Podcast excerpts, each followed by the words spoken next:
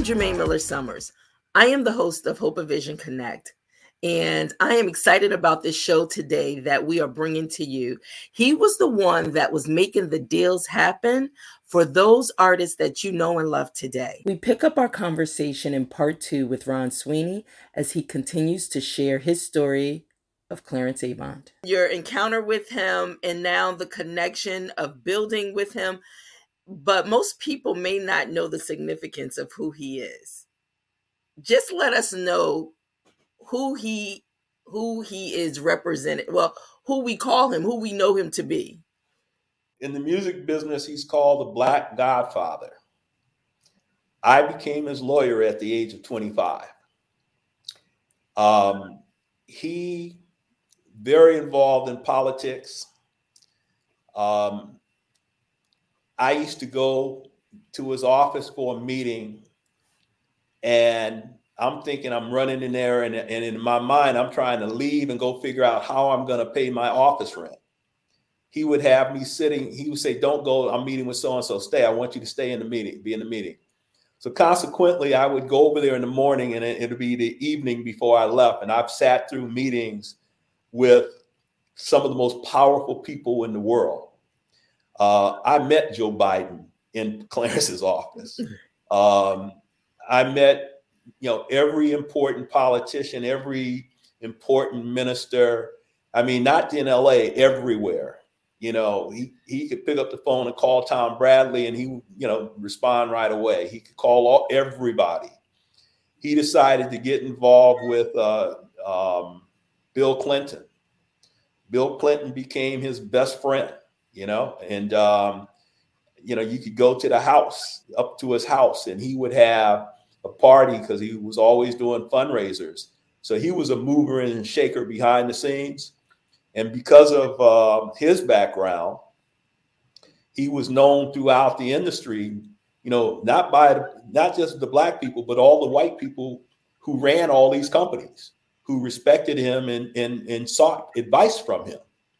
And so I got to meet all the heads of these companies because he he had a terrible, terrible habit and that habit was instead of listening, his response, he'd go off and curse somebody out, out in a minute. He didn't care who it was. So as I continued representing him, he would call me up and say, Ron, I can't believe I just said such and such to so and so. You know, call him up and clean it up for me. so that's how I ended up meeting a lot of people too. Was there any fear? Was there any fear on your part? Because I'm listening and I'm thinking about this little boy from South Central LA has grown up, and now you're sitting in rooms that people can only imagine they they will never gain access into. But here you are sitting in these places, rubbing shoulders with these people, but getting a firsthand education. So here's Did, what I here's what I learned. All that glitters ain't gold, and all those people go to the bathroom just like we do. And notwithstanding those titles, their money, and all of that, they are insecure too. Because when they came to that room, oftentimes they were seeking Clarence advice or help. And I was sitting there, and after the meeting, Clarence would look at me and ask me, So, what do you think? And I don't know how many times I told him, Clarence, ain't everybody worth saving. That guy is no good. And sometimes I knew they were no good because I had dealings with them. I knew they were thieves. But somebody came to tri- Clarence in trouble, he would help him. You know, and that's where he and I differed. Because I said, you know, evil people should not be helped. you know, we could go, we could really go somewhere with all that. Yes. in yes. today's so, world. So I'm sitting there and, you know, hearing all of this stuff. Some stuff is just terrible you know, you know, and one time it was a minister, a big. No, I, I can't even talk about that. Let's. Well, let me let me jump in here. So I'm gonna jump in here because the one thing you said, and you know, when we think about those listening or those watching, you know, we think about the music industry and we see the glitz, the glam, you know, and everybody want to be a part of it. But because you've been on the front line of really seeing the inner workings of how this industry is, and the mm-hmm. one thing I'm hearing that you just said, everything that glitters isn't gold. You know, you have an access. You were able to really come to a place of identifying how you were going to find yourself in this business amongst all of this. I never changed. I, I'm the same guy that I was in high school playing the drums in the talent show. I never changed. You know, I have friends. I have friends who I may not talk to for years. The moment we talk to each other, it's like it was like we talked the other day because I haven't changed. I I have remained true to myself. You know, true to, to true to my. You know, I was taught my word is my bond. I was taught, you know, um, you know, you don't if you if, if in the streets, your word has to mean something. You know, I was taught when you deal with people, treat the secretary better than the than the uh, president. And all of that has served me well throughout my entire career. And again, I haven't changed, and I refuse to change. I'm a proud black man. Um, I, I I did what I was supposed to do. I got my education. I learned the business. I learned the business on both sides of the desk so that I can know how to maneuver and, and get stuff done. Because, know, I've told you before, I really do window dishes and floors. Because when I'm representing somebody, I got to do whatever it takes so that we can win. So, with that being said, let's talk about some of the artists that you have been instrumental in helping them to win. And one of the things that I know you're so passionate about is showing artists or showing your clients how to be owners of their property, their intellectual property. Yeah, you know, I, I hear, um, you know, I learned early on nobody hires a lawyer to be a good guy you don't hire a lawyer to, to, to go mingle and socialize and, and, and, and make nice with the record company. You know, you hire a lawyer to go in and, and get the job done. So, you know, as a consequence, you know, the people, all of the people who I've done business with at the highest levels, because I've dealt with the presidents, the chairmen, the head of business affairs, that's almost at a certain point, that's all the people that I dealt with I got along great. We made money great. It was great. My problem came when when these I was dealing with people who were trying to steal from my client or trying to get into the record business and they come in and they try to manipulate. Those people hate me because I shut them down. So those are the people that say, you know, I'm a thief. I I uh, I charge too much, this, that, and the other. And oftentimes somebody's saying he, you know, because I charge 10%, they say that, you know, entertainment lawyers get, get uh, paid 5%. I'm like, I'm not that lawyer. You know, I'm not that kind of lawyer. A 5% lawyer gets 5% of the advance and then he's gone. You know, I get 10% because I'm not focused on the advance. I'm focused on the structure. I'm focused on the beginning, the middle, and the end. And in the end, my goal is for my clients to own equity, have equity, ownership, so that when they decide to, retire, they've got an asset that they can sell. In the entertainment business, we don't own anything. Black people don't own anything. It's very, very, very, uh, um, very few black um, successful artists own their masters and and and and and control their destiny. It just doesn't happen. The system is designed for that never to happen. Because in the very beginning, when they're negotiating their contracts, that's when the record companies are getting all the rights. And because you're looking for the, the artist is only focused on the advance, the lawyer says, Hey, I can get you X amount of dollars. Of course, the artist says yes. He doesn't bother to tell them what rights he's given up. And, and is it because they don't even understand rights themselves, the artists? It's it's it's a combination. The artists don't don't uh, understand, and oftentimes the attorneys don't understand. You know, attorneys are not accountants. If you read a recording agreement, you know the most important thing is is is is the royalty and the accounting provisions. And so, you know, you know, like I said, if, if you don't negotiate the deal the right way, all expenses will be charged against your client and their little money and it's because all they were focused on was the cash up front.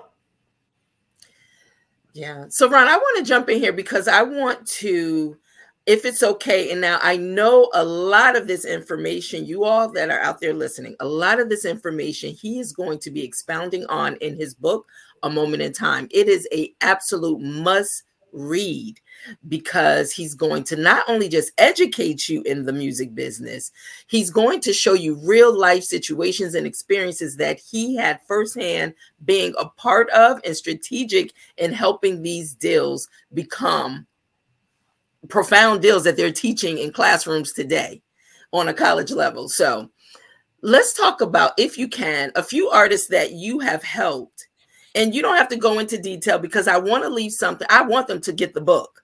Okay. So they can read the detailed stories. But just some of the authors that you have helped position in a place of ownership. Well, you know, um, take Irv Gotti, Murder Inc.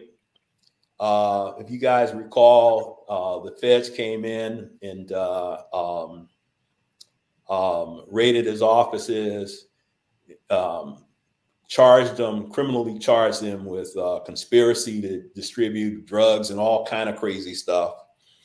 And um, i had started working for them maybe a year before and i literally went in uh, to his office and Irv, Irv was so hot that and making so many hits the lawyers would come to him and tell him he would they would do deals for him could do a certain kind of deal and he would just do it. Well that lawyer was a 5% lawyer so they they got their fee and they were gone. So I came in and I met with Chris Gotti and I read through. I said, "Let me read everything, and then I can tell you how I can add value." I read everything and I'm like, to my surprise, but not surprised, they did the deal, but nobody did the back end stuff for the deal. No, there was no administration of the deal. I want you to know that first year I, I found $12 million for Irv. Now, Irv Gotti what who were some of the artists on his label, Murder Inc? Ir- Irv Gotti, so you understand, and if you read Russell Simmons' book, he he confirms it. Irv Gotti saved Def Jam. Irv Gotti's uh, responsible for signing Jay Z, um, responsible for signing um, uh, DMX, Ja Rule, Ashanti. Um, and Ja Rule and Ashanti w- were on his label in a sense. Ja Rule, he had a production deal with Ja Rule, which meant he was only getting, he was receiving 20% of the profits, but he didn't own the masters. So to make a long story short, um, I was very friendly with, uh, well, a good friends with uh, the president of Universal at the time, the worldwide president. He, he actually ran the company, Zach Horowitz. And Zach and I would talk, and Zach told me that all of the lawyer, his lawyers and outside lawyers said that Irv and uh, uh, Chris were going to jail. And I told him the only thing Irv was guilty of was being stupid. And why? Because he refused to stop being friends with the alleged drug dealer that um, that the, the government was really after. And they were putting pressure on Chris and Irv as if they knew something, and they knew absolutely nothing. This guy came along and Irv liked him and he wanted to make a movie. So Irv was trying to help him and Irv was running so hot. He was so hot. They were flying private jets. they were um, they had huge credit lines at all the casinos. So when when the feds heard that there was cash in the office, yeah, it was cash in the office because these guys would bet hundred thousand dollars a game on a football game. So long story short, the jury goes goes you know the trial ends the jury goes in they come back in 15 minutes. You know that's how flimsy the government's case was but by then they had destroyed murder inc. Um, so i called zach horowitz and tell him not guilty. He couldn't believe it. A couple of days later i get a call from him and he says you're not going to believe this but the chairman of the company wants him back because they had kicked him to the curb they they they they did a number on him. Mm-hmm. They kicked him to the curb and just left him out there to dry, hang or whatever. So anyway, this is where the moment in time comes in, and this is where where where you know experience comes in. So I told Zach the only way I would recommend to my client that he come back make a deal with you guys is that you have to give him ownership of all of his masters and $5 million. They came back and said, yes, we will do it. So what I did in that in that call, Irv gained 100% control and ownership of, of the Ja Rule Masters, in addition to the rest of the Murder Inc. Masters. And I, I, and I think he recently was bragging to the world that he got three hundred million dollars. Well, he got whatever he got, he got for those masters.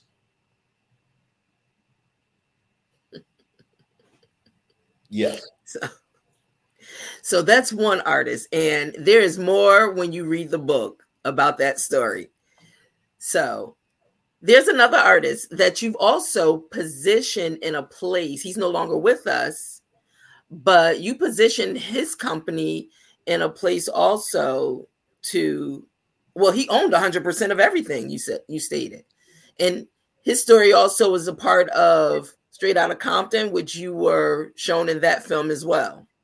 Yeah, I I um I, I became friends with Eazy E before I started representing him because he he dated uh, Clarence Avant's secretary, and so um, who he ultimately married, and um, he came to me because he couldn't understand what was happening with uh, Ruthless Records and the cash flow and what have you.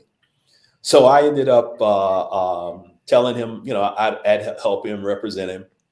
And so um, I told him to pull all the documents together because, you know, you got to read. The contracts are like the Bible. You know, you got to start from there. So I had him bring all his contracts and, and his statements and what have you. And of course, he wanted me to meet him in Las Vegas. So uh, imagine me at two o'clock in the morning sitting near the near the crap tables. He's at the crap tables, two different crap tables with his entourage and a ton of girls having a ball, and then coming back and forth to me as I'm reading this stuff. So I, I end up seeing what the problem was and told him. He subsequently had me fire uh, his his his per, his manager. Uh, I think the movie says Tomica did but it, but in actuality, I did. And this guy was running full steam, you know, you know, the girls, everything. I mean, you there was nothing wrong with him. He was acting like a typical baller, you know. And so he and I flew, uh, subsequently flew to Los to LA to get to New York together. And I went in and promptly renegotiated his deal and got him some money.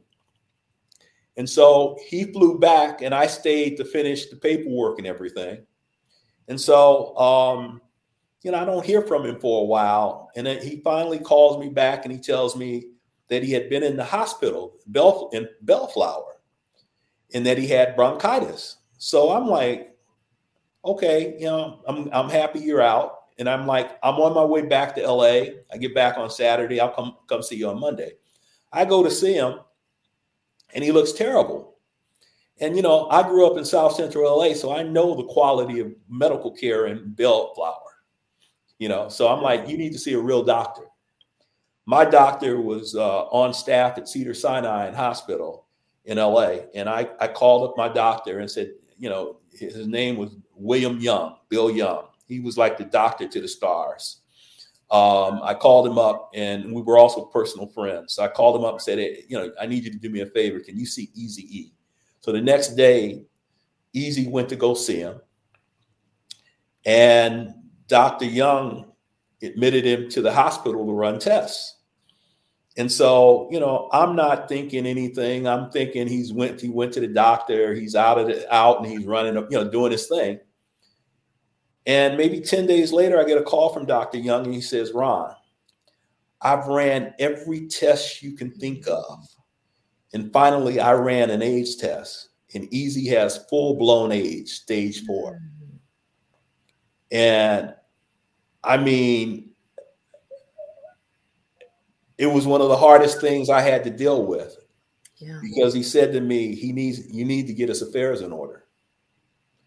And so I had to go over to the hospital and sit with Eazy and and explain to him as his lawyer that you know he needed to be safe rather than sorry and made and make sure that he had his affairs in order. So I started asking questions, and you know, he didn't have he didn't have a will and trust.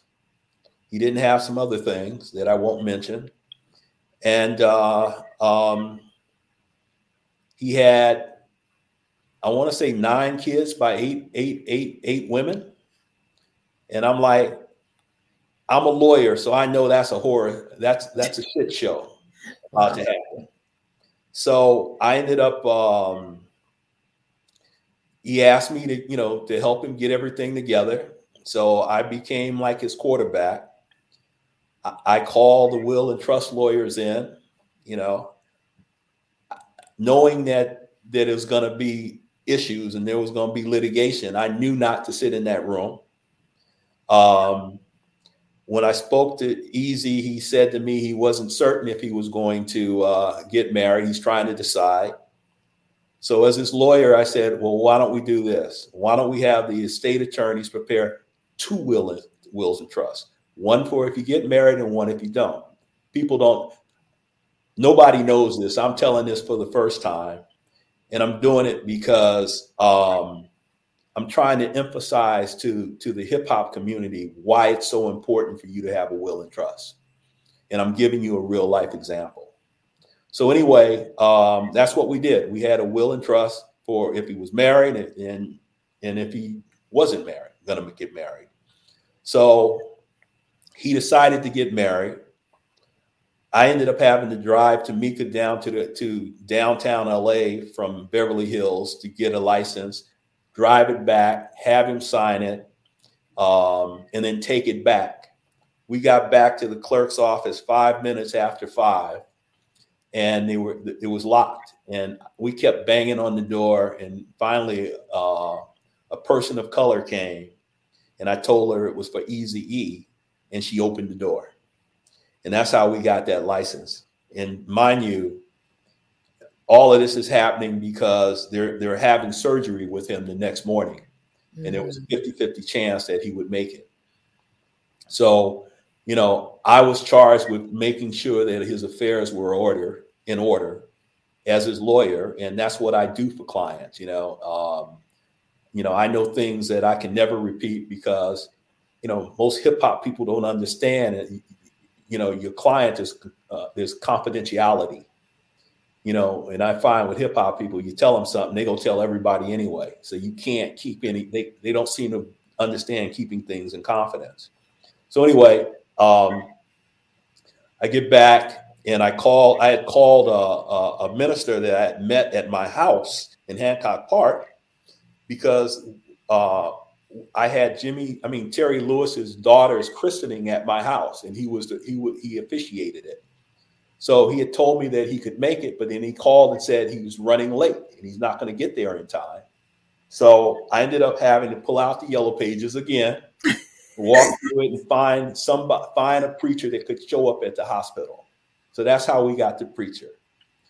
I also, you know, knowing that that the uh, um, the will would be, you know, there was going to be issues you know, because you know, if you don't understand wills and trusts and you understand that many many potential beneficiaries, you know, there's going to be a dispute. So um, we had his mother and father come and witness the will, and the preacher that I talked about that was running late, he showed up to uh, sign the, you know, be a witness to the will and trust too. So, contrary to what I was accused of, eazy, you know, once eazy passed. Um, all hell broke loose. And, you know, there was a bodyguard who then claimed he owned part of the company. So there was a lawsuit with that. He then went and organized all of the, uh, as I understand it, he organized all of the baby mamas and they sued to challenge the will. Uh, the papers, I'm a black lawyer in America. So, of course, I was being accused of this, that, and the other, conspiring mm-hmm. to do, take his, you know, take take his assets and what have you. And all I was, I was in a room with Eazy E, and he said to me, Tomica can't handle this on her own. Would I act as a trustee? First time I ever did it. And I couldn't say no, given the circumstances. So that's how I became the the co-trustee of the estate. And so, and I was not a beneficiary. I did not receive one dime from Eazy But the world thought because I'm a black lawyer, I must be a thief. Wow. So when I went to the trial the first day, the tri- downtown, the the um, the hallways had to be 12 feet wide. I want you to know you couldn't walk through there because there was press from all around the world. Mm. And um, there was a reporter from the LA Times that befriended me. And I actually thought that I could defend myself and he would print it as such. And that was the first time, that was the lesson I learned about dealing with the press. They print what they want to print based on the story that they're trying to tell. So I want you to know that that was the first time I talked to the press, and it was the last time I talked to a, the press. That was in 1994 or five. And uh, the next time I said anything to the press was because of Lil Wayne and the settlement we did for Young Money, Young Money, Cash Money, and Universal. I was in the middle of doing doing an offer and compromise for him with the Internal Revenue, and the, and it, was leaked that we settled and he got $10 million. And I'm like, great. I'm glad they think that. Let me shut this down. So I made a statement. So that, and that's what I did. I shut it down. And, you know, I ended up saving Wayne $10 million in taxes as a result of it. And so I ended up having to uh, litigate and one of the things that, uh, you know, what happens, the court took control of Ruthless Records. They brought in another lawyer and uh, they got ready. They wanted to hire somebody. And one of the names that, w- that they mentioned was a, a, a, a, friend of mine by the name of uh, Ernie Singleton, who had ran MCA Black Music, MCA Records. So I called him up and I said, um, I want to visit, I, I, I want to come see you. I want to talk to you about something. And so, you know, and, and, and by the way, my his wife was also my real estate agent. Okay. So, you know, I I, I emulated um, um, what Jewish people did. You know, they they they they they send business to each other. Mm-hmm. And so. I decided to create my create my own country club. So my realtor was black, my my doctor was black, my my uh, uh, insurance guy was black. Whoever, when I found a competent black person, I made sure I did business with them because I knew that's the only way we all would survive. Yes. So so I ended up going to see Ernie and said, Ernie, listen, we're going to oppose you. We're going to really vehemently oppose you, and we're going to say we don't want you to run the company. So we're going to do this because I know the bodyguard is going to want want you because he thinks that I don't want you. But here's the story. Here's what you have to do. You have to agree to give Tomica a job and help her let her help you run the company. He agreed. We did we did what I said, and they appointed Ernie Singleton. how we took back control of the company.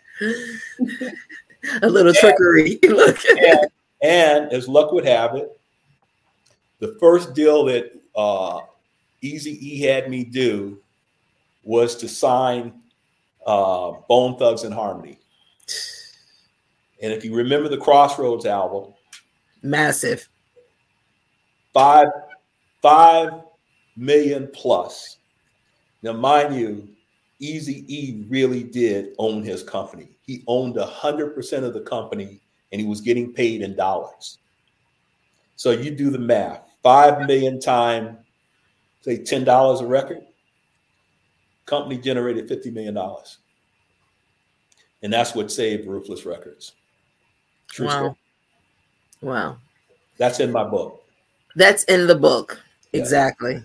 So, and there's a few more stories too. You guys will have to check out in the book. But as you heard, he has worked with so many talented people that we know today. You represented Lil Wayne. You mentioned that just now. But what you did for Young Money, you've been listening to Ron Sweeney talk about his journey and his story for his new book coming out, A Moment in Time. It is a must read book about his experiences and his journey to 40 years in the music entertainment industry. The ups, the downs, the races, um, situations that he found himself in, but I can't do it any justice. We are making this book available for pre order for you. So you have the opportunity to be one of the first to pre order your copy of A Moment in Time by Ron Sweeney. And you can go to 90daybookcreation.com forward slash A Moment in time to pre order your copy of this book that will be out in early spring. Do not miss out on this. If you have people that are in the entertainment industry that are looking to get in the entertainment industry and they really want to know how the inner workings are and how to be in the real music business, like I stated, this is a must read book. You do not want to miss out on information that can be transformative and also help guide you through how to put the right team together to get the most impact for your intellectual property, for you owning your rights of what you've created. So we're excited to have him, and I'm quite sure he will be back again because he is a friend to Hope of Vision Connect. And like I said, make sure you pre order your copy of his book, A Moment in Time. Stay tuned, and that information will be provided below for you. And we look forward to you subscribing to Hope of Vision Connect and make sure you click on the notification button because you don't want to miss out for upcoming episodes. Talk to you soon. And always remember your story is our mission. See you on the next episode.